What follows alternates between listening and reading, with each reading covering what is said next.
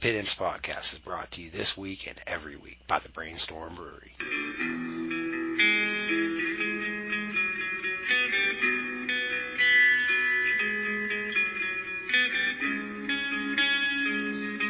Hello and welcome to the Pitt Imps Podcast, episode 99.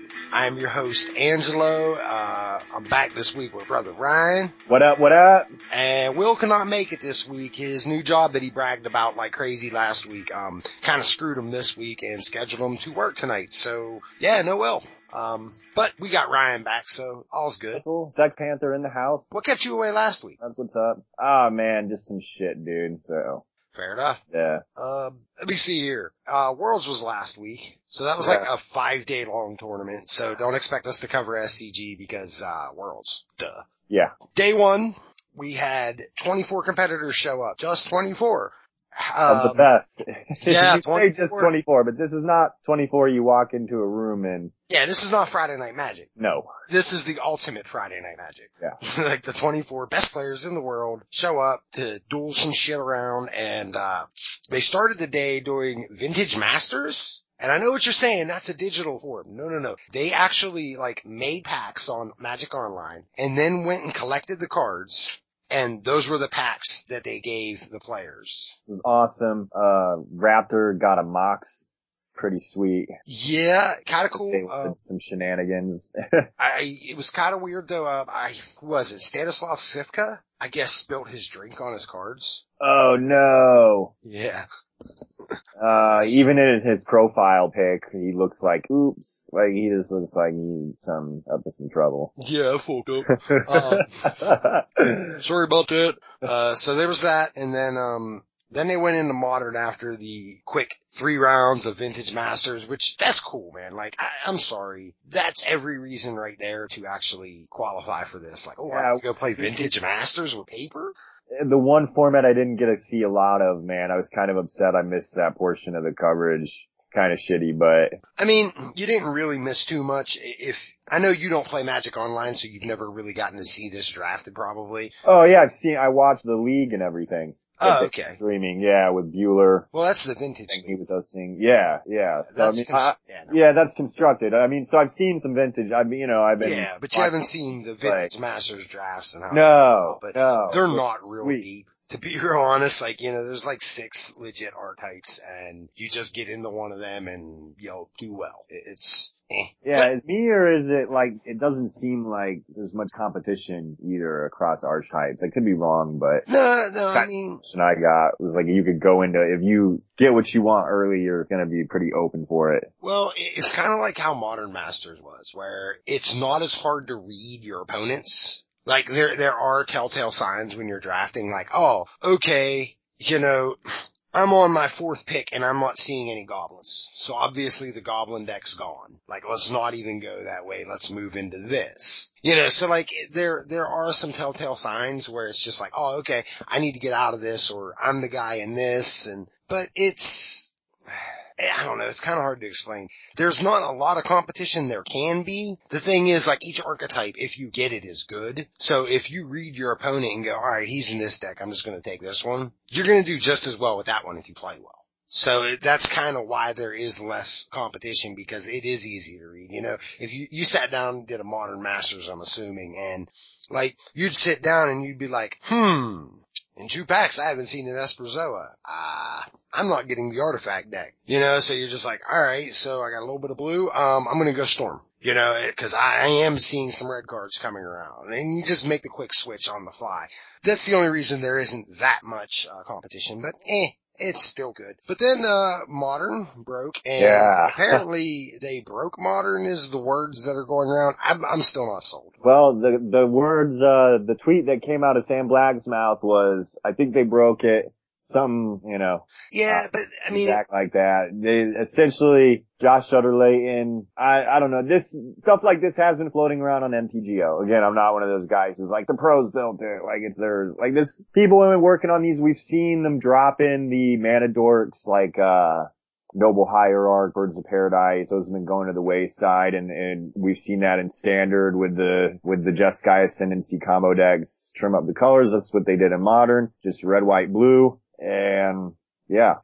Yeah, it kind of became, um, the Jeskai Ascendancy combo now uses, uh, in modern, uses Faerie Conclave and Fate Stitcher. Yeah. For their, basically to go off, so they don't need the mana dorks anymore because, hey, the Faerie Conclave, once you activate that, it's a creature, and it can still top tap for mana. So, yeah, it works. Um, that's your mana dork basically. Yeah. And hey, by the way, it does fly and can kill you. And speaking of flying, you fly through this deck, man. The spells in here all lean low to the ground. Like, oh man, can we go over Tom Martell's list? Uh, I don't care. Martels or Palos, I don't care. Well, they all played the same thing. I think they tested and stuff together. Okay, go ahead. Other Leighton and stuff. So they were on this, this thing. So I have so many Fate Stitchers, it is unreal. send me some. I'll pay you for them. You gonna give me nine a pop for them? I was gonna order them on eBay later tonight. So I will go look for them and I will get back to you as soon as this is over. Cool. Actually, while you're going over this, go over this deck. I'll be back. I'll go find out because I have to have like 30 of these. Ah, alright, one man show here, one man show. What up, what up? Uh, so four fucking fate stitchers. This guy is the, uh, so I don't even know what set he's from. Three in a blue. He's a zombie wizard, uh, that says tap, you may tap or untap another target permanent. He also has unearth. That's pretty key. You'll see why in a second. So unearth for blue. I guess that's a mechanic that return this card from your graveyard to play. It gains haste. Remove it from the game at the end of turn, or if it would leave play. Um, unearth only as a sorcery. So, um, a bunch of real cheap spells. 21 instants, 4 Thought Scour, 4 Izzet Charm, 4 Dig Through Time, 3 Lightning Bolt, 3 Path to Exile, and 3 Remand. Uh, Dig Through Time, you know, obviously delves, so you're getting that at a, you know, just discount. And in this deck, you hit it real easily for two blue. It, I saw it all, um, all coverage going off, um, just real easy, two blue mana. Um, nine sorceries. He's got four serum visions, four get probe, and a treasure cruise. Treasure Cruise! All aboard, motherfuckers. yeah, dude, it's sweet, man. I love the mix, the five delve cells. Um, they're really easy to hit. Yeah, they went to a lot more of a blue deck. For sure.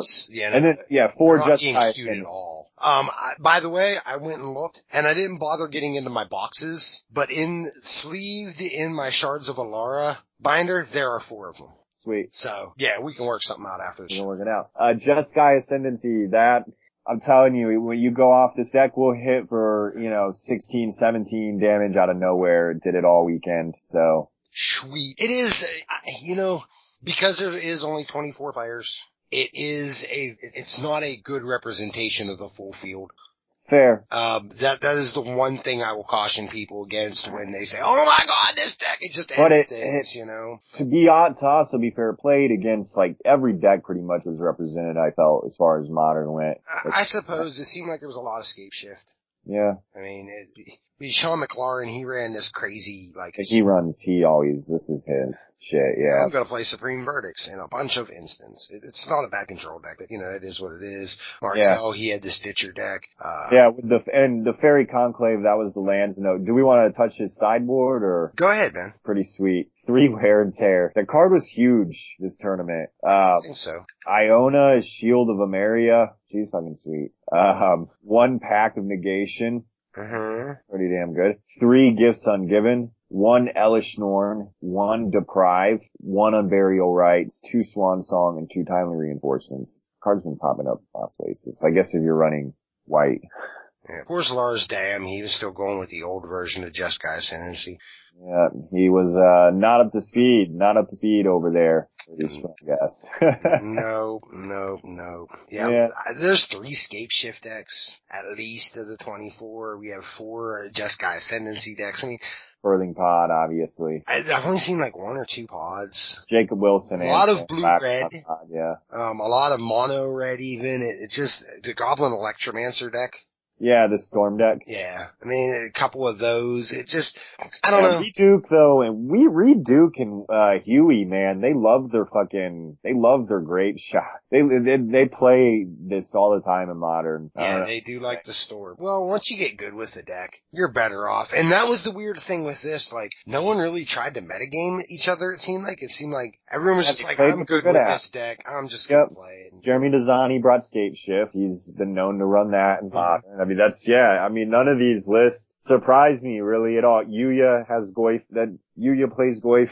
Whenever And, it does- can play Goyf. yeah, it, it's, I, this is nothing, there's nothing here that's like, I mean, unusual. Reitzel is running Delver in modern, that's his thing, you know, young pyromancer, that's his card, you know, Monastery Swiftspear. Uh, No one's surprised by, by Monastery Swiftspear and Reitzel's list. Yeah, this is all pretty much to expect. That's a good point, man. No one really metagame. They just No, and last year, they know. and last year it was clearly like Shahar metagame. You could tell he did. Like he had deck that was like, wait a second, this is a little different. And he had certain sideboard cards that was specifically for it. And you're not seeing it as much in the modern. So, I mean, that's cool. Maybe they just didn't put as much time into testing modern as they did, uh, standard and drafting vintage masters and stuff. So, I mean, that's cool. Um, day two ends up coming along, uh, and they played standard and what was it? Concealed? Yeah. Okay, yeah, concealed. Um, we had some cool decks, I suppose, in standard. I mean, they're the decks we expect. Well, it was interesting. So Sidisi Whip seemed to be the breakout thing. I mean, I don't know. seemed like- Last week it kind of it broke out. I mean, you weren't here last week, so that's fair. But Yeah, it, it was huge here. Um,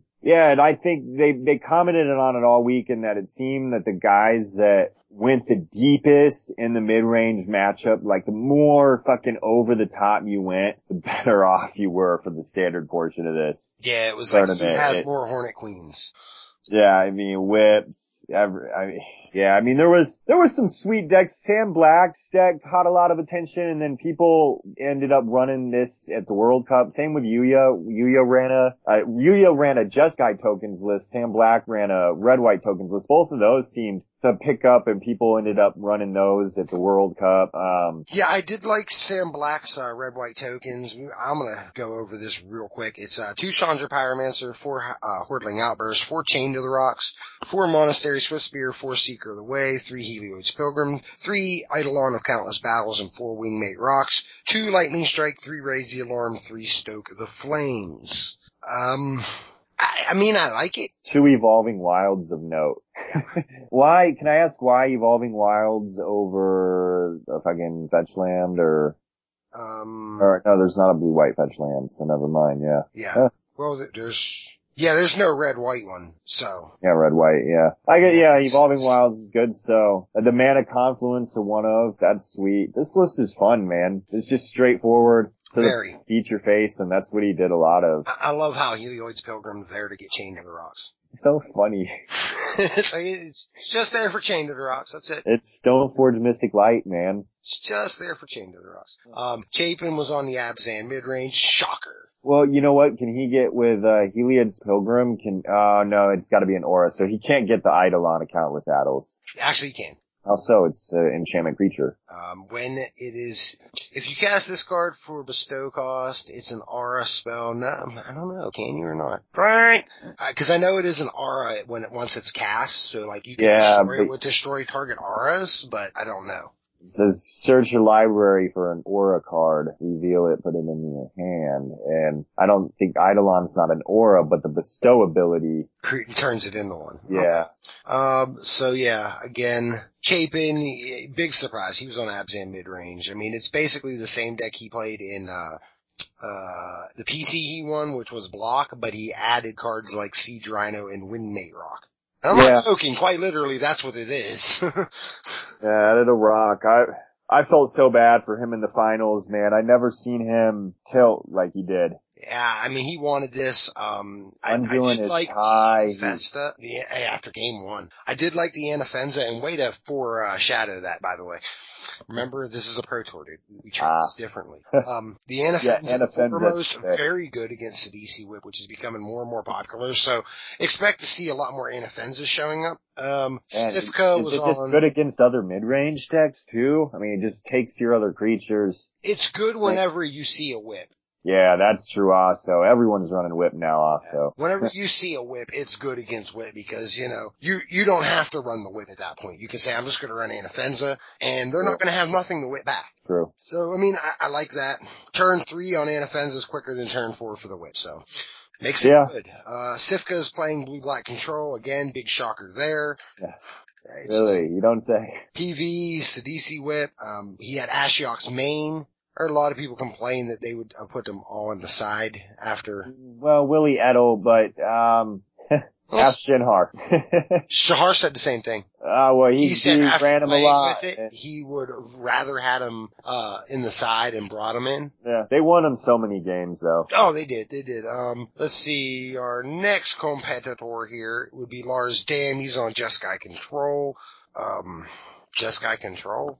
Yeah, I guess there's no, yeah, there's no crazy combo or anything in there. It's another form of Jeskai. Sweet. Lars Dam, man, this is, this is, uh, online. He's an online guy. This is, I would expect to see this list online, you know, for Nyxfleece Ram main. Yeah. Just some different stuff. Jace's ingenuity. And those Nyxfleece came in handy when he got to play against Journey Dezani with his mono red aggro deck. Sure. And it's exactly what you think it is. It's not even worth going over. Reid Duke was playing, uh, the Black Green Constellation, which he has been running recently, I believe. Him and, um, him and fuck Owen. Yeah. Involved. Uh, yeah, they were on this list and both went undefeated with it. It was, Yeah. man, I, I'm playing this list right now, actually, as a matter of fact. I, I think it's fucking great. I love Black Green Constellation. I'm a huge fan of it. Dude, So, Owen runs this thing like a fucking, uh, it's a piece of beauty when you watch Owen run this thing. Yeah. We'll get into that a little later. Holy shit. Um, Willy Edel, Sidisi Whip, um, uh, yeah, it's what you expect, you know, three whips. Yeah. Uh, I believe he said he would, he wanted a fourth. Uh, shocker. why not? yeah, like, eh, three doesn't work.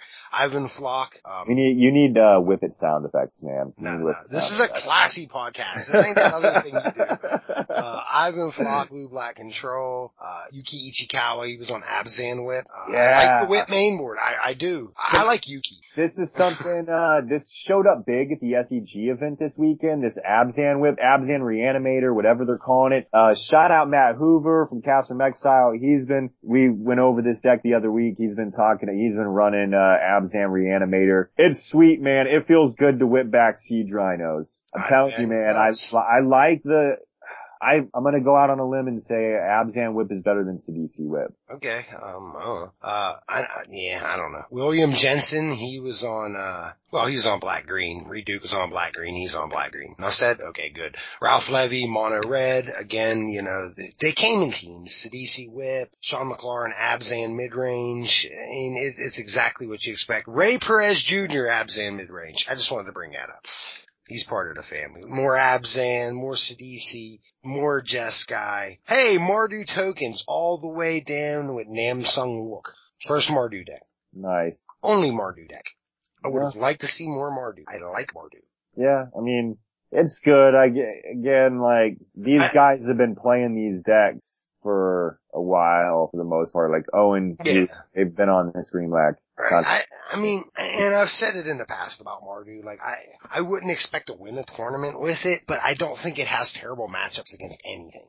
Yeah, Like it, it's just like that perfect in the middle deck where it's like if I get, if I run a little hot and I play well, I can do great in this tournament. yeah, and I think it's really actually fairly well positioned against all these Hornet Queens because you do have the option of bringing in. You get both uh, Drowned in Sorrow and Anger of the Gods. Yeah, and uh, lightning strike is that the one that I'm talking about? Not Correct. lightning strike, uh, arc lightning or whatever. Crackling Doom. No, no, And no, Arc no. Lightning, yeah, the Yeah. one that you can split the damage up. Right, you know, kill uh, hordeling outbursts for the for one card. You know, it's yeah, arc lightning. I mean, like I, I like the removal in this is where what makes what draws me to it is the fact that it's like I can run four crackling dooms. I like crackling doom. Yeah, I mean, and you get anger and hostilities and drown in sorrow. You get all the sweepers in the game hmm if you want.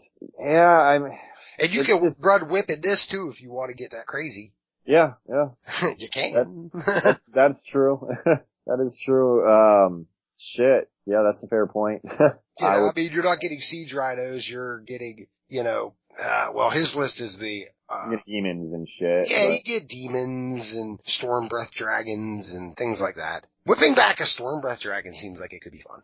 Yeah. Yeah. So you could also whip back a wingmate roc, and you get to keep a token. Yeah, there's that. Post combat. I mean, There's tricks. Yeah, there's tricks that can be done with it. And, you know, Rabble Master will leave a token if you whip him back. So, I mean, is that great? No, but it is a little bit of value. I Yeah. can't- I get to But it does, it, it does seem like Sidisi Whip was the, uh, choice, uh, weapon of choice for the most part. Just. Absolutely. Seems to be hands down the most popular way to go. So. Yeah, I mean, it, it looks like a ton of fun, too. I mean, let's not lie. You gain a lot of life. You, when Yeah. you go through seven or eight Hornet Queens, Yeah, that, you and feel that happened. good. You, you feel good, man. There was a guy, there was a match at one point he had to take his opponent, his opponent ultimated Ajani for the hundred. yeah. It was like a hundred something life and he had to And yeah, got his way through it. So crazy. Uh, Was that Owen? Was that a match with, with Owen? I'm not sure. Right. I remember, but yeah. Well, our top four ended up breaking down. They don't go to top eight in this because of how little players there are. Our top four ended up breaking down Shahar Shenhar, Patrick Chapin, Yuya Watanabe, and Kentaro Yamamoto. Um, Shahar beats Yuya, who went in as the number one seed. Um, 3-1. Yes, they play five rounds in this, and that's great. Patrick Chapin won a very quick 3-0 against Kentaro Yamamoto. And when I say very quick, I mean very fucking quick. Like half hour, three games done. Yep. I, I don't know how Abzan mid-range wins that quick, but it did. It's Uh, highlighted by Patrick Chapin. Fair. Um, and then in the finals, uh, we had Shahar defending, reigning, defending champion of the world versus the called shot, the man who said, look, I'm here to win the world championship. I don't care about winning this pro tour. I just wanted to qualify for the world champs because I'm going to win it. And he makes it to the finals. And then he loses 3-0 to Shahar Shenhar. Guy he beat earlier in the day 2-0. Yep. uh, Shahar's brain trust, because they did get together, you know, and they went over, okay, this is what you do against this matchup, this is what you do against that, you know, kind of looking over things. Their brain trust must have came up with some really good answers to beat Patrick, Um, and I don't think it was. I think I it was don't think that's draw. what, I don't, I, yeah, here's how I see it. So this Abzan mid-range deck, it's a lot like, man, you remember the Jun deck from last standard? Yes. I mean, it, it had game against everything. It was a tier one deck. It could beat anything, but you had those draw, like you had to draw right. You had, you had those games where you could draw these hands that would just do absolutely nothing in the matchup you're, you're in. And Right. he just, he didn't draw those hands. He drew a lot of slow, clunky, removal filled hands when he needed to get out early foot against the whip deck and, and be on the, uh, you know, the beat downs. And like game one, he, it doesn't have the best matchup. Just plain and say, it just does not have the best So matchup. yeah, it's got no main deck really ways to deal with whip. Um, yeah, it's, it's a bitch game So one. Like you just expected him to lose game one, like that was just okay. He'll lose game one, but after that he should be just fine. He'll be on the play, you know, so he'll be all right. And it just it never came together. It, it was. I, you know, like you said, I mean, he took his tie off, like he was sweating it, and it was just, it was not like Patrick Chapin. No, he was he was tilted. Um, I feel bad for him. I know you really wanted this, but sometimes when you want something too much, you get a little crazy. you outthink yourself. Yeah. I think that maybe I want. I do want to point something out, man. It's this Shahar. He's this Shenhar. I'm sorry, Yeah. Shahar Yeah. Shenhar. young kid, man. This Shenhar, and Two. dude, I just I I gotta say that the class he he exemplifies like just class, dude. The way he handled this, he has he really did show that he had the utmost respect for Chapin. In fact, what the funniest thing of the match afterwards that I was talking to someone about this yesterday was he just, after the match, he starts putting his stuff up. Chapin literally has to tell him, and you can hear this. Chapin says, dude, it's, it's okay. Smile, celebrate. And then you see, you see Shenhar look up over the table and just crack this big grin. And then Hagon goes, there's that smile. Like, he just, you know, he, no fist pumps, anything. He really just casually swept his cards up after Shegas started putting some, I was like, man, that is classy as shit. Like, you know, not that it would be wrong if he were fist bumping or Oh yeah, at that point, But- do what you want. But I mean, he he handled it the way. Like a boss. Yeah, like you know how like when you're coaching football, you tell your kids when they score a touchdown, just give the ball to the referee and act like you've been there before. He acted like he had been there before, and he has. Don't get me wrong, but- nobody's ever won two worlds. As a matter of fact, going into this finals, nobody at Worlds has ever gone to two finals, let alone back to back finals. Yeah, And we, and we had two guys. We had two Yeah. guys in the top four that were, in uh, their second finals of Worlds. and it's not, and, um, And Chapin's lost twice now. well, uh, Yuya if Yuya won, he'd have been the uh, first player. To, no one's won world twice. Till Shahar. Yeah, and it was crazy that we had two worlds winners in the top four of this. So we had a 50-50 chance of somebody, you know, re, you know, getting a second world championship, which hasn't happened yet, I guess, since they started doing the world championships or whatever. Right. But here's something crazy. Yeah. Here's a thought to think about. Grand Prix top 8's 21. Pro Tour top 8's 3. Lifetime pro points 404. Lifetime earnings $239,975. This person is not in the Hall of Fame. Why? He doesn't have the years in yet. Yuya Watanabe is amazing, dude. Yuya will get the first uh, dude, first ballot, no questions asked. He has 400 lifetime points. Like this isn't even a question at this point, but that's insane. Like, it's pretty amazing. He's not in only because he doesn't have enough years in yet. And his resume looks as good as the best Hall of Famers there are. I mean, it's crazy to say that, I mean, he's a seven-time GP winner. It's insane. He's a Players Championship winner. He was the Player of the Year 2009, 2011, and 2012, right? But somehow, as sick as it is, he's kind of underrated because he's not American. How is PV? PV's younger than him and in the Hall of Fame. How is Yuya not in the Hall of Fame yet? Uh, Yuya's Pro Tour debut, uh, was Pro Tour Yokohama in 2007. Uh, and you have to have 10 years on the tour. He's got three more years before he can get in. How did PV have 10 years on the tour? What did he start playing on the tour when he was like 12? Um, it's possible, I suppose. Uh, yeah, well, he had to have started playing earlier than him. I mean, that's just the facts. Like, Let me look it up real quick. And I will get that for you. Uh, Pro Tour debut, 2003 World Championships. Yeah. Um, so yeah, he started playing when he was 12 apparently. I don't know. but like crazy. he only has the 429. like 23, 24. Right. He only has 429 lifetime pro points. And he has that many more years than Yuya. Dude, that is sick. Like literally, he's probably Yuya is probably slightly underappreciated as a Magic player. Like people don't th- talk about. He's him. my favorite Magic player. Him and Patrick Chapin. I say, dude, I'm I'm always. People don't talk about him like they talk about LSV, yeah. like they talk about even the Ben Starks or the Apollos, even. Like the, the, he's not in that realm. And these people write articles and stuff. Right?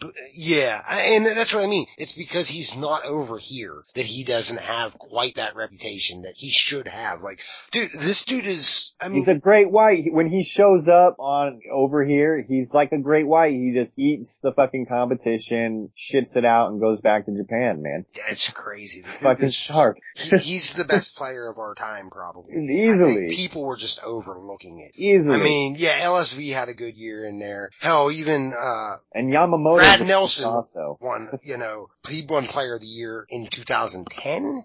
So it's like the one year Yuya didn't win it, it was Brad Nelson, um, and that was a bad year for Yuya actually. Yeah. Hey, Brad Nelson got second place this weekend at SCG. Uh huh. That's cool. So apparently, actually, Jerry T scooped him into. Ah, yeah, he did. I, I saw that. I'm like, that's fucking stupid. And they're such bros, man. Such bro love. I, I feel you. Um, so what we had was the World Magic Cup as well. Yeah. The United States finally makes one. Finally makes a top eight. Yeah, dude, how many, uh, how long has it been since, uh, the U.S. has top hated this thing? They never have. This is only the third year of its existence. And they've never top hated? Never top hated. Wow. Yeah. So, I mean, well, I can see why, man. These are some super teams from all over the world. Like, look at these, these rosters are insane. Some of them are, yeah. I mean, not all of them, but some of them are insane. Like, and dude, the U.S. should, uh, in all intents and purposes, they probably shouldn't have made the top eight going into the last round of uh, unified standard play. And for those who don't understand what unified standard is, is you can play four copies of any card in standard between the teams. So if it's me, Ryan, and Will on a team, and Ryan takes four coursers, I can't run any coursers, Will can't run any coursers. Cool, got it, good.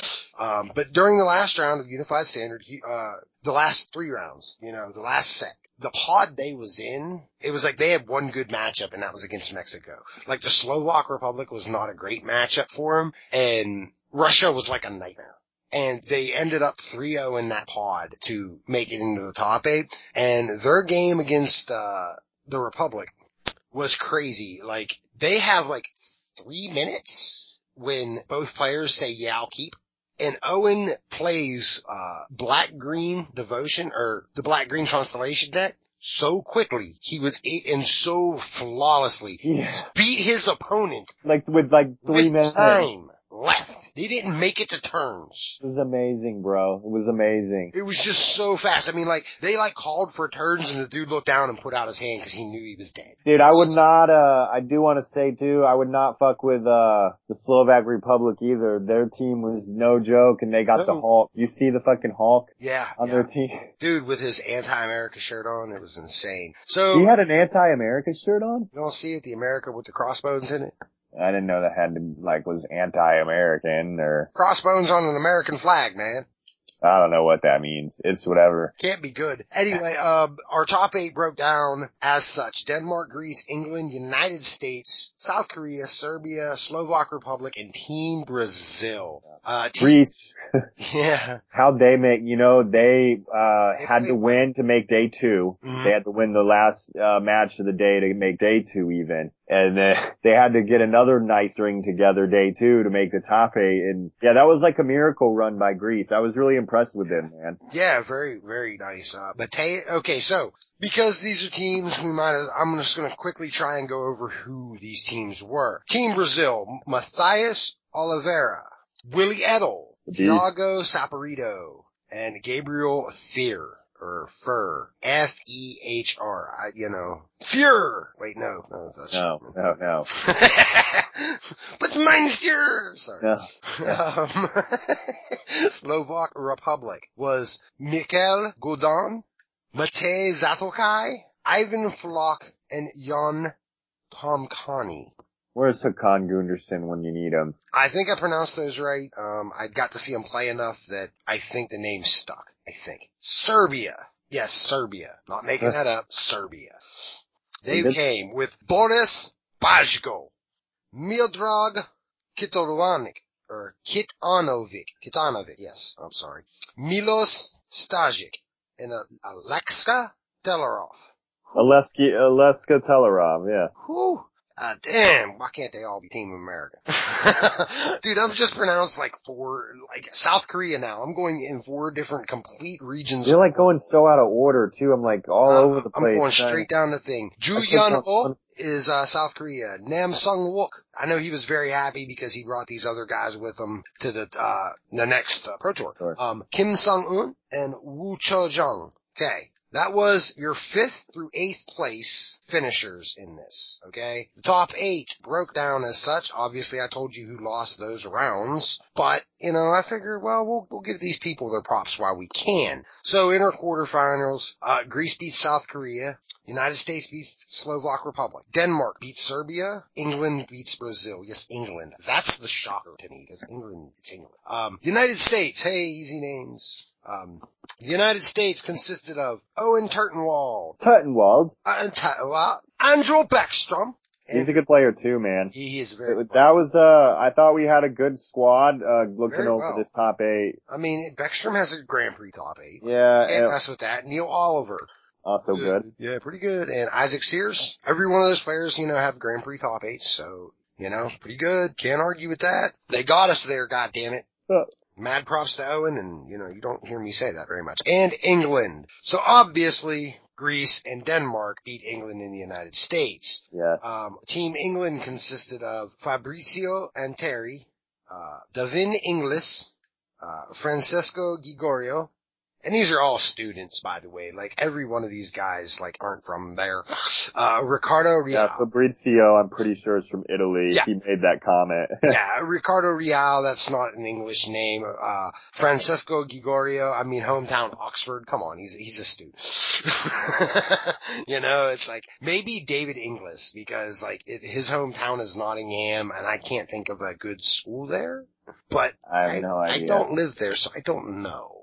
So that leaves our finalists, which breaks down to Denmark and Greece. And Greece had them. Like I'm watching this, and I'm like, yep, Greece won. It's over. There- There's no way. It's a miracle. Ashiok just goes ultimate. Denmark looks dead in the water when you're looking at the board.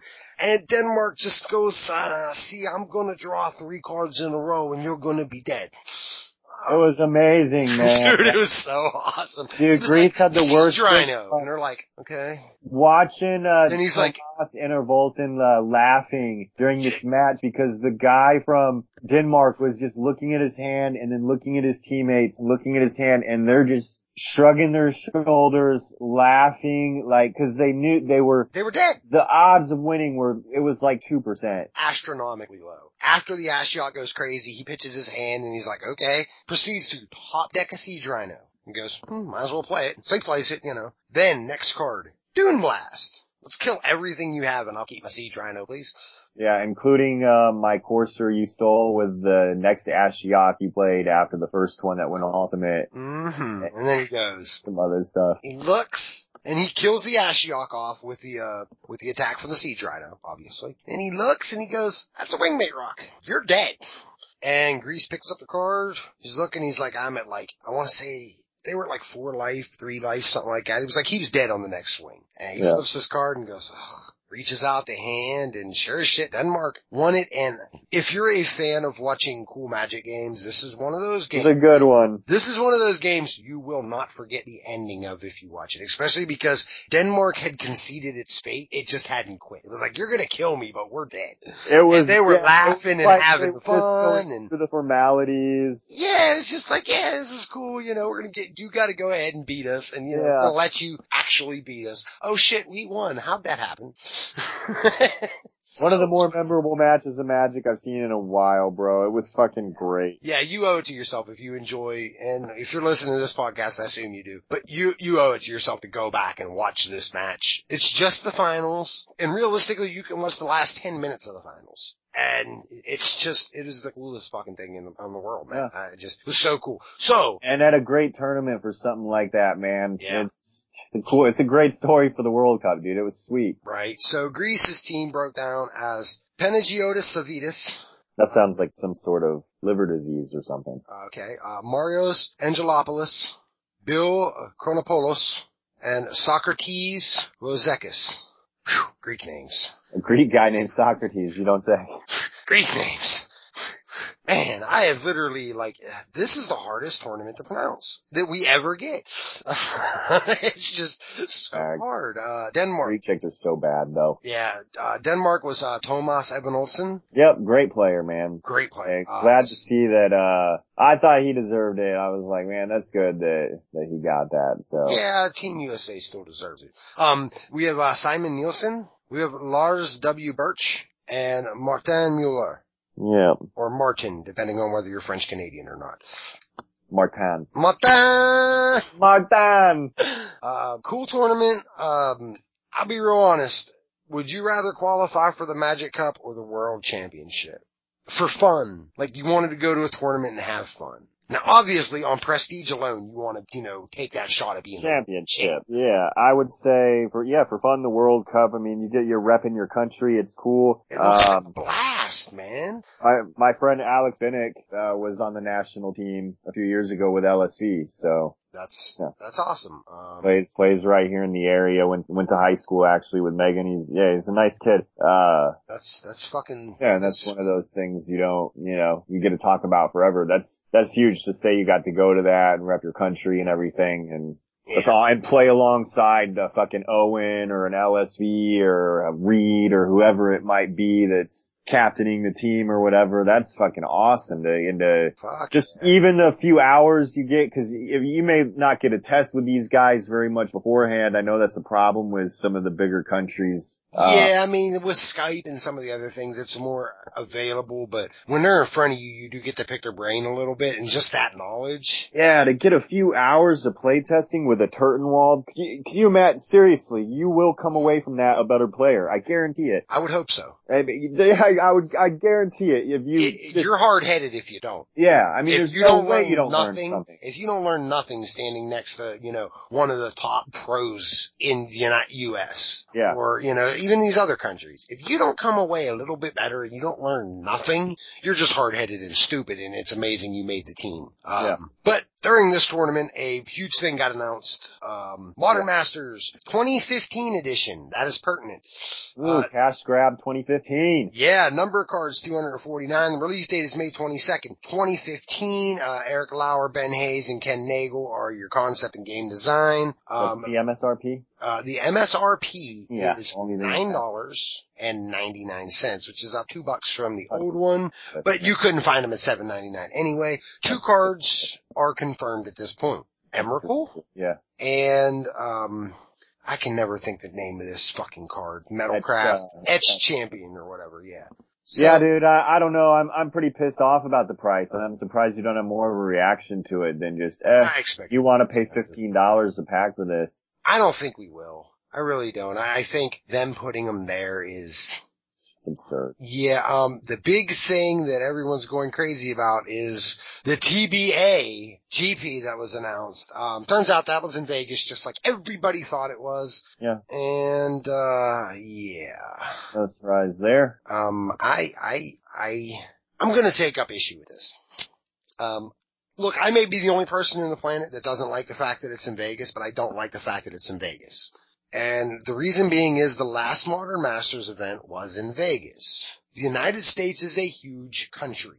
You had it on the West Coast. Yeah. This one I felt should have been an East Coast tournament. Now, people say, well, there's no destination locations like there are Oh no, New York City. New York City, we have Miami, uh, we have Philadelphia, we have Boston, I mean, we have DC, like these are destination cities as well. Sure, there, you know, there's not the gambling hub that there is in, uh, Vegas, but if their reasoning for going to Vegas is so their players can gamble, like that's dangerous because this game is not supposed to be, you know, a card card game. Um, it's supposed to be something different. No gambling with this. Yeah, it's, it's just, I feel you, man. My only thing real with honest- is I hope it's, I hope it's better scheduled than the last one that they did at the same time as, uh, EDC, the uh, Electric Daisy Carnival. Yeah. I'm sure it's cool to see a lot of like, uh, hot raver chicks walking around, but at the same time, like, it's just like extra crowd and bullshit and, yeah, it's just a huge event that it shouldn't, you, it, yeah, it should be better scheduled, I think. So I hope they at least took a look at, you know, some Well, of the events it- going on. it seems like they're running it better, but before I move off of what I was saying, also, if you're not going to bring it to the East Coast, I still think this is the type of tournament because the, the tournament itself is going to be the destination. I really don't think it has to be in Vegas for it to do good. You could have moved Right. the thing to LA even. It's Yeah. just a matter of, you know, I, I don't like the idea of, hey, we're only going to have one tournament for this set whenever it comes out. And we know everybody wants to play this, and we're gonna put it in the same goddamn city every time. I don't think that's right. Dude, I hate Florida, but I'd rather go to Orlando than Vegas. And, uh, dude, Disney World's the shit, bro. Vegas is cool and shit, but dude, I'm gonna be honest. My dad lived in Vegas for several years. Uh, Las Vegas is fucking, it's trash, bro. It's white trash. Yeah. dude, it, it really Oh, is, it's- man. it's It's, nice. it's fucking trashy. Don't, like, The people it's who a are trash gonna go there, destination. the No. people who are gonna go there are gonna like it. The thing with Vegas is, Vegas is nice for the first five days, and then you begin to see behind the veil of what Vegas is, and Vegas is not a nice It's city. trash. It's not a, it's dude, it's, it's a cheap vacation. It's, it's a, I mean, I could, I could get into a conversation about the kind of people that vacation in Vegas, so I don't need to go there. Oh. but it's, dude, it's, it's, it's not, ain't nothing classy about Las Vegas, bro. I also wouldn't have mind seeing, and again, this is because the U.S. is a big country. I wouldn't have mind seeing an Indianapolis, a Denver, or a St. Louis because, or a Chicago, because those are like right in the middle of the country. Transportation hubs also. Yeah, and I mean, you can hit all those from anywhere. So, like, I, I would like to see Wizards move this along to a different place in the future. I'm going to say that because I think part of the reason they put it back in Vegas is because people were vocal who went the last time about how they wanted it there again, and the dissenting voices weren't real vocal about it. It was just like, eh, it, it happens where it happens. But you know what? I'm going to be vocal about it this time. I don't want to Yeah. sit back in the same fucking place. Cool, I could drink beer in Vegas. Whoa, that's so fucking cool, bro. Yeah. Uh, but again, they do seem like they planned this a little better. The cap for this tournament is 10,000 players. Ah, good, good on them, man. If they get over 5,000 players, it will be split up into two completely different GPs with full prize payout. Oh, sick. So, As will, I'm sure. um, that's cool. That is doing it right. All credit in the world as far as that goes. They have enough room for 15,000 players so they can accommodate another 5,000 per side events. That's pretty sweet. If the reason they're doing it is because this is the biggest hall in America, I can accept that excuse as well. That if, if you looked, if they you looked at me and said, "Hey, the reason we went back to Vegas is because we was able to get the biggest hall in America," I might go, eh, "Okay, fifteen thousand people." Is that really in the halls. bigger than the India, Indianapolis Convention Center? I don't know. I know Philadelphia Convention Center is fucking enormous. Yeah, I, I was gonna say, I don't think it's the, I really don't think the size thing. Yeah, but they- I know 50,000 some people- convention. is a lot, but there was, but, uh, Helen Bergeot, she did kind of hint at like certain side events maybe in different rooms. So don't be shocked if you see that. It was kind of hinted at, you know, that it's like the main event's going to be here, this side event's going to be here, this side event's going to be there. You might have to move around inside of this hall to actually find the room that you're in to play the tournament you want to play. Um, but Yeah. Who's really going there to play? Seriously. Um, but you know, they scammed us. I don't know if you noticed this. Um, you watch the video and you listen to, to the, what they said, it seems like we're going to get a Modern Masters set like every year, every other year. That's a cash grab, bro. Yeah, they're going to make us spend ten dollars instead of three ninety nine for reprints. Instead of four set, we're going to get Modern Masters now. Yeah, bullshit. So, um, and look, I'm not saying, you know, go sell all your modern cards now. I, I look, I don't know what they're going to be printing in the upcoming set, so don't sell the shit. Um, don't get rid of your deck.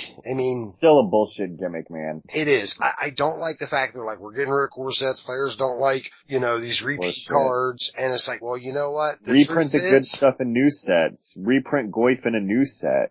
Right. Print the, reprint this stuff, like, if you, If Modern Masters 5 happens in like 2018, players are going to be sick of it by then.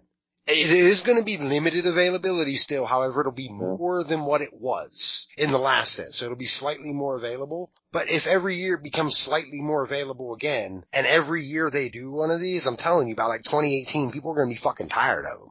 It's You know, dumb. they're gonna watch the the value of their cards plummet. Yeah, it's already dumb to me. It's it's just another gimmick set to me, like like all their shit for the most part. So Yeah, and here's the kick in the teeth. I don't really uh, care about this shit. players, you pay ninety nine nine dollars and ninety nine cents a pack. Digital players, you pay six ninety nine. Ridiculous, You can't redeem the set, but ah, it's worth mentioning.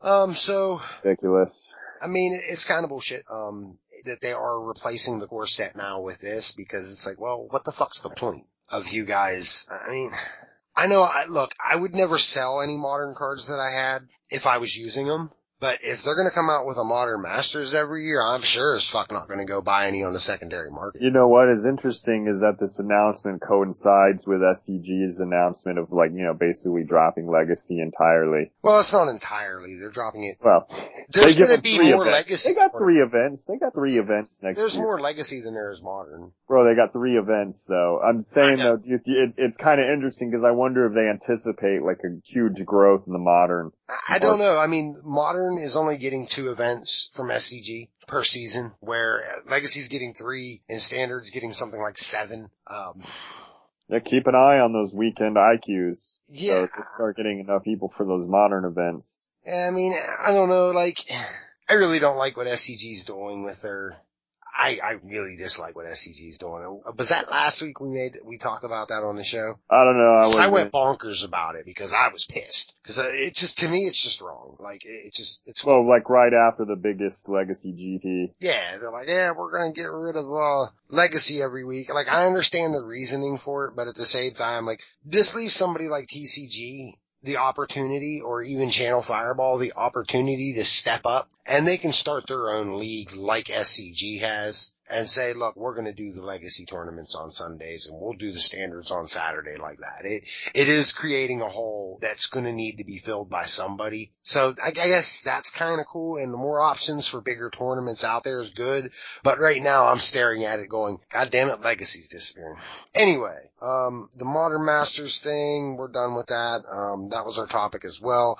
While we were playing Worlds, uh, the World Magic Cup. There was a disqualification. Yeah. Um, which is a shame. But these things happen, you know, you figure the best players in the world huh, would not quit. Uh, Marcio Carvalho. Now, the, he presented the official reason why he was disqualified was for intentionally presenting an illegal deck. Um, so what they said was he intentionally kept the Hornet Queen outside of his deck when he handed it to the guy to cut so he could pick it up off the table and put it into his hand when it got to the point that he needed it. Or maybe that would all of a sudden become the bottom of his graveyard. It was caught very quickly. Uh, Mr. Carvalho has a history. So they took that into consideration when they said, you know what, we believe this was intentional. Um, they took his history into consideration. However, Mr. Carvalho did a nice write-up, and I'll call it nice. Is that fair, Ryan?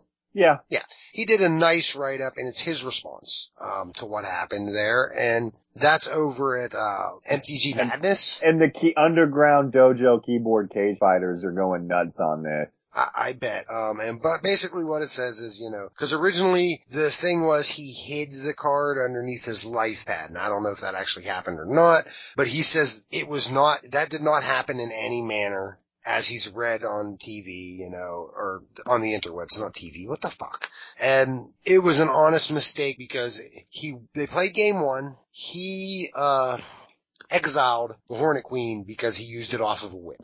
Okay, you know, you have whip, you have Hornet Queen. You can understand how this happens. And then he went and helped one of his teammates in his game, came back. He claims his opponent was rushing him when he came No, no, back. he, he came back after winning game one and then, yeah, helping and he came back to shuffle for game two. Right. And he claims that his opponent said, please hurry up and shuffle. And please hurry up and sideboard. I want to get on with this game. So was his opponent dicking him? Maybe his opponent knew the card was I don't know. left His, out aside. his opponent possibly could have been. I don't know. Um, but it was his card and he should know that. Um, but he, he claims that his opponent was rushing him. So that's his side of it. And he just forgot that that thing was there. Um, a judge was immediately called. He was given a game loss. It got upgraded to an intentional again because of his history. Luckily, they were able to. Uh, What what happened too? What's interesting is after the game loss, the opponent captain went and appealed to the head judge, claiming that this guy had done this on purpose. Right. Yeah. And the head judge decided that it was no, I believe it was intentional. Yeah, and then they upgraded the ruling. Yeah, um, but they was also able to go and plead with, uh, Scott Larabee and, uh, Helen Bergeot, So Team Portugal could continue playing in the tournament just down one player. So Team Portugal only had three after this round instead of the four. So there was no helper standing behind him. Um, take it with a grain of salt. Uh, he has his story again. It's over on MTG Madness. If you want to go read it, go ahead, read it. That's his honest, in Yeah, his but- eyes, his view of what happened. But I will say that this dude has a history. So It's I- not even, it's not even that, bro. It's like what we, what we were talking about before the show, like, at this level of event, with the best judge, I mean, these are the best judges in the world. hands down. This, this isn't, well, this isn't like an SCG open, you know what you say, like a level two judge with a grudge. Yeah. So this is not a level two judge with a vendetta. No. Yeah, I mean, these aren't, these are the best of the best, and for them to, I just, it, for me, it's just so hard to question, like, a decision uh, from judges at that, like, I just got too much respect for judges at that level of the game, man. No, like, I can guarantee you the head judge for this event was one of the level fives. Yeah, one of the few in the world. Yeah, there's like three in the world. I guarantee you Yeah. the head judge for this was level five. So Yeah. like there literally is nobody else you can argue to. Like Yeah, it, it's it's just man when it, it's, it's if this were like like an SCG or a GP or something, and to me I, I might maybe give his story a bit more you know credence I guess. But the fact that and these judges just these judges don't fuck around, man. Like no, it, it's it's hard to These aren't judges who do this to supplement their income and hang out at tournaments. These are judges who have dedicated their lives to doing this at the highest level. yeah they're traveling every week to the highest events. The- These are not the, you know, like Ryan said, the SCG judges. These are not your table judges. These are not the level ones who run side events at GPs. Yeah. There's not a, a level three or below at this fucking tournament. Like level three, I think is the bare minimum at the tournament. And every other judge is going to be four or five. So, I mean, guys, yeah, it's hard to go against what a judge says here. So, I mean, yeah, I can't argue with you. But again, to be fair, it's called What Really Happened at Worlds. It's on MTG Madness. That's I love story. that title. Yeah, What really happened? That's his story. You can read it and you can come to your own conclusion on what you want to believe. I'm just going to caution you that, uh, this guy has a history. so Look who's got the top comment. Imagine that. I didn't even bother looking Chris Massioli. for real. Yeah, why is that not? I, That's not a shocker at all. doesn't, yeah, that's, does this guy just like troll articles, I think? I don't know. I, I don't know. I, he's one of those guys I just pay no attention to. Yeah, exactly. Uh, It's just not worth it. no. I mean, uh, never mind. You know what? I don't even want to go off on that tangent. There's like Yeah, I players in wanna- Magic yeah. that I just I don't even care about and don't want to talk about, and he's one of them. He's one of them. Yeah, I Um, got you. So, one cool piece of news, however, is um, Kenny McCormick from South Park fame, Yeah. DCI number 520-376-4068 from South Park, Colorado. has They really gave him a DCI number? Yes, they did. Has qualified for Pro Tour Fate Reforged in Washington, D.C. on February 6th through the 8th. Now, how the hell Kenny's gonna show up, I have no clue, but I have a feeling someone's gonna kill him anyway. Um, yeah, that's cool. No shit. Dude, th- it's just so cool. Like, Wizards, like, watched that episode. It was like, yeah, it wasn't perfect and didn't really take shots at us, but you promoted our game and this is cool. So we're going to throw Right. it back to you and we're going to acknowledge what you guys did. And, you know, we can play along with your joke. And you know what? Playing along with their joke, I bet you gets another episode in the future. It probably will. Like, and where Kenny goes to the Pro Tour of Cock Magic. I know. I can just see it now. Kenny, like LSV and Kenny, you know, it's like really, a bunch of professional cocks. yeah, just, oh my God. Dude, if I, We're already writing the episode. Look at us. Listen to me, players out there. If you qualified for the Pro Tour, I will give you something if you show up in a chicken suit. I swear to God. Show up, Oh, play yeah. the tournament in a chicken suit. Be cock magic. Dude, if a, if a posse member does that and can show us a picture of them in a fucking chicken outfit. At the table playing. I don't want you wearing Yeah. a chicken outfit over there. I mean like at the table playing with the chicken outfit on. I got something for you. I got something for you. I don't know what yet, but you'll like it. I Yeah. promise. I got something for you. We can hook them up. Fuck yeah. That'd be cool as so. shit.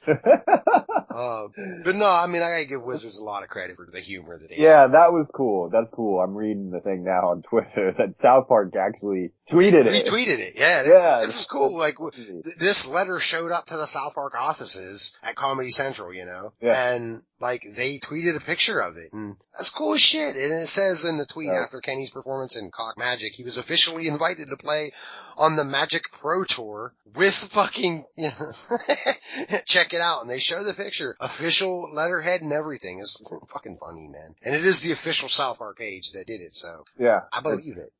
Fucking insane. So fucking stupid. Um, what the fuck you been up to, Ryan? Dude, Dude. holidays and shit, man. I feel you. Out of town for Thanksgiving. Had some dryer issues. Dryer, I wanted to stop working on me. Fucking, Dryer doesn't want to stop working on you? no, it, it stopped working on me. I can't get it, I couldn't get it to start. had to deal What's with that. Oh, well, Fixed? for a while, yeah, yeah, for a while, what it would do is run, it would run when the, you open the door. Sweet. So, and then all of a sudden, after a few days of doing that, It just, now, now it just doesn't even start. yeah, you have a switch problem. Yeah, it's a door, it was door switch, so. Yeah, the door switch is all that. At least that's a cheap fix. Yeah, it was no big deal. So, fuck man, working on different decks, um, fucking some boss sly shit. I think mono red is maybe a decent start for this upcoming week. Um, yeah, I'm a, I'm a fan of that strategy going forward here, so I'm working on that. Obviously, I mentioned Black Green Constellation and fucking, uh, Cast from Exile. We just had a, another episode go up today after our, uh, when we took a little break around Thanksgiving and shit, but we got a new one out, uh, finally out today. and we'll be recording again tomorrow. So yeah, dude, that and fucking penance, man. Motherfucking posse shit. hmm You ain't been on Facebook recently, man. What's up with that? Dude, I'm laying low, man. Laying low, dude. Laying low. you gotta let the game die off. The game will never die off. It'll die off. I'll probably get on there in the next couple days or something, man. I need to get back on the fucking, I need to get back on the posse page and shit and get back to communicating with y'all if I can, you know. Yeah, um, speaking of the posse page, there is a little announcement I have to make. Um, for those of you who are joining the posse or, or in the posse and just haven't noticed it, um, with episode 100, after episode 100, after we're done recording it, I am going to be putting up uh, basically a code of conduct for the Facebook page. Um, it's common sense shit. It's not. Has shit, has shit been popping off since I've been gone? With the? No, this actually. No, no, no, no, straight up. This was something I wanted to do when the raccoon thing happened. But uh, I was like, you know what? I, am gonna wait until the right time to do this. Like, I don't want it to be a knee jerk reaction. We, we, refer to that as the incident of 2014. Yeah, I, I didn't want it to be a knee jerk reaction, and I wanted to actually like sit down and come up with a legit list that right, makes sense. And it's not just, don't put fucking pictures of dead goddamn animals on here. Like, yeah, it's gonna be a little more than that. Um, basically all it's going to be though is going to be like common sense, don't be a dick stuff and sure. things that protect the Pitt Imps brand. Like that's all it's gonna be. It's going to be everything. Once you read it, you're gonna go, oh, duh. but it's just so sense. like, you know, when you do join, if you're not currently a member and you should be a member, when you do join, like you'll look at it and go, okay, this is what I can expect. This is how I can expect to be treated. It's not going to be you're not going to get trolled because you're going to still get trolled on that page. That's what we do. yeah. like, I mean, yeah, we'll help you at the same time. Like there's a lot of good sharing and help going on, but at the same time, you know, people like to throw their jokes in here and there too. So you're going to get the, the friendly jab once in a while, but it's all just a friendly jab. Like, you know, it's not like, you know, racist stuff or sexist stuff. Or Unless you're Corey yeah. Brown. Corey Brown takes shit way too far. that fucker goes way, way out of his way to go mm. top. Dude, I did not know that an Asian man could be called so many names. It's just, I don't, Corey, you're going to have to start watching your mouth and you're going to just have to start paying attention to what is fair to be said, man. You're just going to have to. Yeah, him I and mean, Braden Defoe could use some sensitivity training. Right. You guys need to look at Sid. He's a fine example. Yeah. of what should be said Sid, Sid, who was so pass out, stone cold, drunk, and whatever yesterday, couldn't even record our show. and you're telling people that's him. yeah, but you said Braden and freaking Corey. They're like two of the best people on there, you know? like, yeah. They, they don't, they don't go, that, that's all a joke. Okay. it was all a joke. Um, we yeah, that, that was something I did, I did need to put out there. And when you brought up the Facebook page, it just popped into my head. So is there anything else you've been up to? Dude, not shit. I feel you on that. Getting um, ready for episode 100 here, man. It's a bittersweet time of year. I, I feel you. Um, I ain't gonna lie. I'm ready for a break. Yeah, you deserve it. I'm ready for the break. I ain't gonna lie. But the whole time I'm gonna be recording in prison, so there's and no break. you'll be coming on Cast from Exile. Um, maybe. Holding it down. Maybe. Maybe. Ain't no maybe about it. um, we want you, we got you. Maybe. Uh, anyway, well, me, I really ain't been up to much of anything either. Like between the hand and the wife's foot, like, I, dude, I mean, I'm, my hours at work's basically been cut back pretty pretty severe compared to what I'm used to. Like I'm used to getting a 10 to 12 hour day and now I'm getting like a 7 to 8 hour day. That's good though, man. Yeah, nah, dude, it's not good. It's not good. My wallet is feeling it. Like for uh, real. Well, that's yeah, I, I hear it. And it's like Christmas yeah. time and shit, and like it's fucking with my monies. Um, I would actually think right. Well, you got no snow yet, then you'll be working a shit ton. Yeah, we got a couple little snowstorms, but nothing real yet. Like even the nor'easter that's hitting right now, it's just a little bit further east, so like even that missed us. Uh, um, but you know, it is what it is. I mean, once the cast comes off, I think I'll be alright. You know, like uh, the hours will pick right back up. But like right now, I'm not allowed to use my left, uh, my upper left, uh, extremity or whatever he wanted, whatever word he used at all. I'm not allowed to use my left arm or hand at all while at work.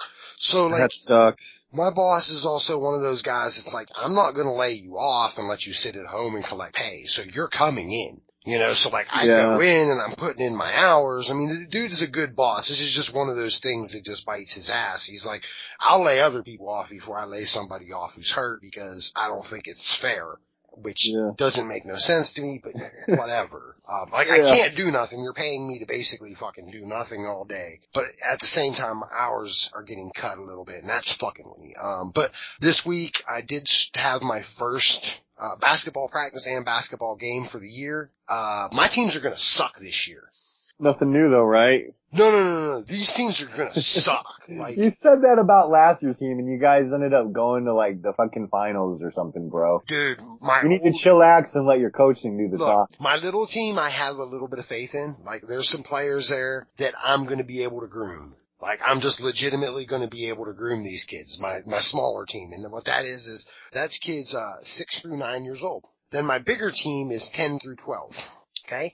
I have four players that are 10 through 12. So I'm bringing kids up from my lower team to Wow. spell How do you not have that many, like, how do you not have a squad in Pittsburgh area? Well, here's the issue. Like, if you play for a school team, if you play for, you know, fifth, sixth, seventh, or eighth grade, those actual, you know, the, that's affiliated with the high Yeah, school team, yeah, you're yeah. not allowed to play in our league.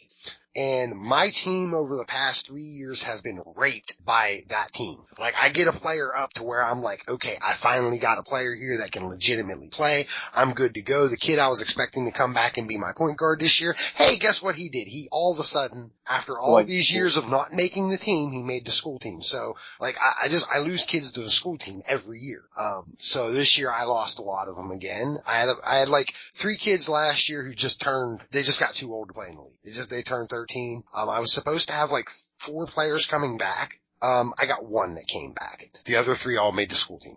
Jeez. So like I'm appealing to the league to start pulling players from other teams to put on mine. Yeah, you got to. I, I need a kid. I need at least two kids. Like I And those kids aren't going to learn anything playing that much up. You know what I mean? You, they can't, you can't play kids up like that. They're not going to learn the fundamentals of the game. I don't know. Like I've had kids in the past who I've played up, but they earned it. Like, like, you know, they're playing on my little team and they're just killing kids. And you're just like, you know what? These kids are two years ahead of the rest of the league. Yeah, These that's different, yeah. Play up. But when I'm being forced to play a kid up, it doesn't make you feel good. You know, it's like I, I brought up my center during the last game. You know, my little kid center. I brought him up and all of a sudden he's playing guard. I'm, a, I'm a, I picture a little fat kid in glasses. No glasses. Jay, you got it.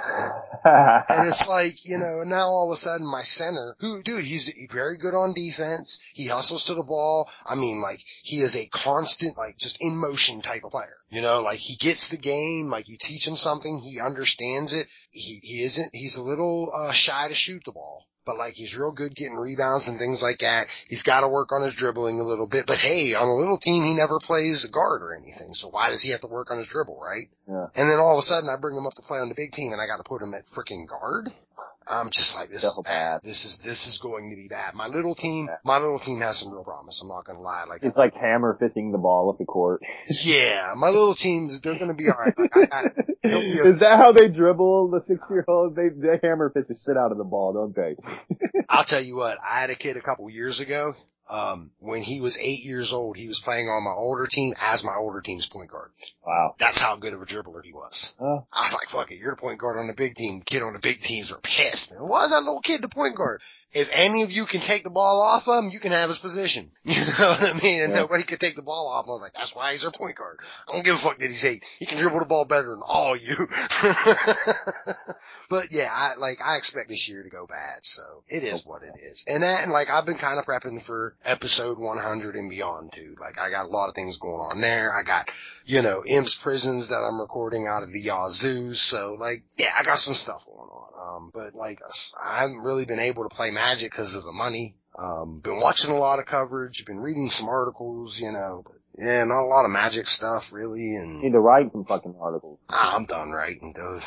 I really think I'm just done writing. I, I enjoyed it while it lasted, but after I wrote a few articles, I felt like there wasn't anything without repeating what I'm saying in the show. I had really Gotcha. nothing to present new to people. Yeah. You know, it's like if I'm just going to go repeat what I just said on the show in the article, what was the point of writing the article? Just go listen to the show. Let's listen to the show. And, you know, like a lot of weeks I do two or three podcasts aside, you know, like I'll do this one and I'll guest on this one and do this one and guest on that one. Or, you know, the Imps prison come out, Pitt Imps comes out and I get a guest spot elsewhere. And it's just like, you know, I, I, put out enough content that way that me writing an article is kind of redundant. We're fucking sick of you, Angelo. I feel you. Sick of it. Quit fucking doing And you're sitting there saying, yeah, you need to come on my podcast. So I said maybe. Um, it's, you know, a couple minutes, man. Crack, crack a pack with so us. you can cut half of it out again, right? Right? Dude, I don't know what hap- I don't know how that's possible. I remember you talking about that shit. I don't, I don't know. Yeah, it's cool, man. But, uh, I'll move to shout outs. Um, I want to give a shout out to the Brainstorm Brewery crew. Um, the whole crew. They said, uh, a lot of nice things about Jason's episode on Imps Prison and they like really pumped Imps Prison and this show on their show. Uh, I think it was episode 125. Like they, they spent a good five, ten minutes talking about, you know, these two shows and, you know, thanks guys. I, I really appreciate the props on that. Um, that's really Yeah. cool of you. Um, also need to give a shout out to Big Head Joe. He is going to be next week Simps Prison. Um, Sick. Yo MTG Taps. Yeah, sick. So, I mean, we had a pretty good conversation and it started one way, but there was no way you could put me and Joe on a podcast together and us not talk some wrestling. So expect that. Oh god. Uh, Dude, he's a huge wrestling fan. I'm a huge wrestling fan. There was no way it wasn't going to happen, but we do talk about a lot of other stuff. Um, it was a good episode. Uh, so yeah, I mean, you know what? Oh, and I got my playmat from Mr. Delaney. That was cool as shit. Thanks. Yeah, Colton or? Yeah, yeah, absolutely. Nice. Um, nice. but you got any shout outs, brah? Uh, fucking you. Shout out Will. Shout out. Fuck fucking Will. Fuck Will. Fuck you, Will. Um, shit. Shout out to the posse. Shout out Ruben, Sid, and my homie Matt over at Castle Exile. Um, posse members, we are starting, we got a, we're starting with this next episode, having some people on. We got a guy lined up for this next one, but any interest, anybody want to come on, whatever, uh, shoot the shit, hit me up, man. We got, uh, we got some people lined up, so, yeah, ready to rock and roll. yeah, I'll be in and out from there too, so. That's what's up. Every 10 episodes or so, probably, I would assume, I'll get a phone call or a tweet or something saying, hey, you want to jump on for 15, 20 minutes? And yeah, I'll do it. Well, Steph. Um, so that'll be straight. Uh, any other shout outs? Um, No, sounds like man, no. If you gotta think that hard, there ain't any. I was trying to think of a, the beer I was drinking earlier, but it's long gone. I can't remember. Shout out to Long Gone Beer. Uh, I think it, I think I think it was called Hot Box. okay. Um, Shout out to Money Draft Midget. That motherfucker's funny as shit. If you don't follow Money Draft Midget on Twitter, you need to. I, I follow. Shout out him, man. And shout out to the Money Draft guys. That shit's funny as fuck. Uh, dude, I had Slick so fired up today. Somebody Uh, else got him pissed off, and he's like, "I'm not gonna fucking argue with somebody who has one Twitter follower." So, you know, Houston's like, "Well, how many does he need?" Immediately, I come in and I'm like, "Yeah, yeah, let us know," and then me and Houston will follow him, and maybe that'll get him to that number. I'll go follow the guy too. Dude, that got so many favorites, and everyone's like, "Yeah, we'll follow him, we'll follow him." He's like, "No, fuck that. First, you're gonna tell me you don't like my show. You ain't gotta fucking listen to it, and then you're gonna call me a pussy and say I'm not funny. Fuck you. You ain't gotta listen to it." Wow, this shit God went damn, went down, huh? It's like, ah damn, dude. The funny part is you wasn't gonna argue with him, but you're arguing with your boys. Oh shit, that's crazy. I had not uh not seen that shit, man. oh, had, staying on the low on the social media, man. You know this. I feel you. We had them all fired up. It was great. Nice. Um, but yeah, yeah, that's, that's a cool shout out. Um, Brian, if people wanted to get a hold of you, where would they get a hold of you? I'm guessing at Cast from Exile. At brother Ryan on Twitter. Uh, hit me up. Hit me up. The posse page. I guess. Uh, I'll be, man. I'll be making my presence felt again. Um. Yeah, so hit me up there, Cast from Exile Facebook page, and castfromexile at gmail.com. Feels you, feels you. Uh, No, and Sid's hate mail at gmail.com. You got some shit. Sweet. Um, if you want to get a hold of me, uh, you get a hold of me at Gongsuo on Twitter and on MTGO. I have not been on MTGO recently because of no money. Um, but I will pop on once in a while just to see if anybody wanted to join the clan. Um, also, Yeah, join that fucking clan. yeah, why not? It means nothing. Uh, it's just Exactly. saying you support the show. That's all that is. Exactly. Um, and also you can get a hold of me at pitintpodcast at gmail.com. Look, there's still another week for you to get your questions in for episode 100. Um, for my other podcasting fellows out there, if you want to send me a clip, when I know plenty of them, I've already told me they're going to make them, but I'm just going to throw it out there. If you needed to send me a clip, you wanted to, please get it to me, you know, by next week, preferably, like, you know, cause Wednesday I plan on editing that monstrosity back together.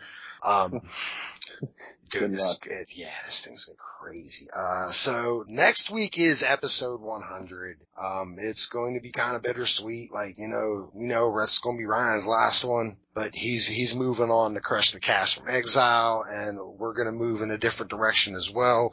I have a big announcement to make at the beginning of that show. I can't Um, wait. No, it does not have anything to do with a third host. Shut up.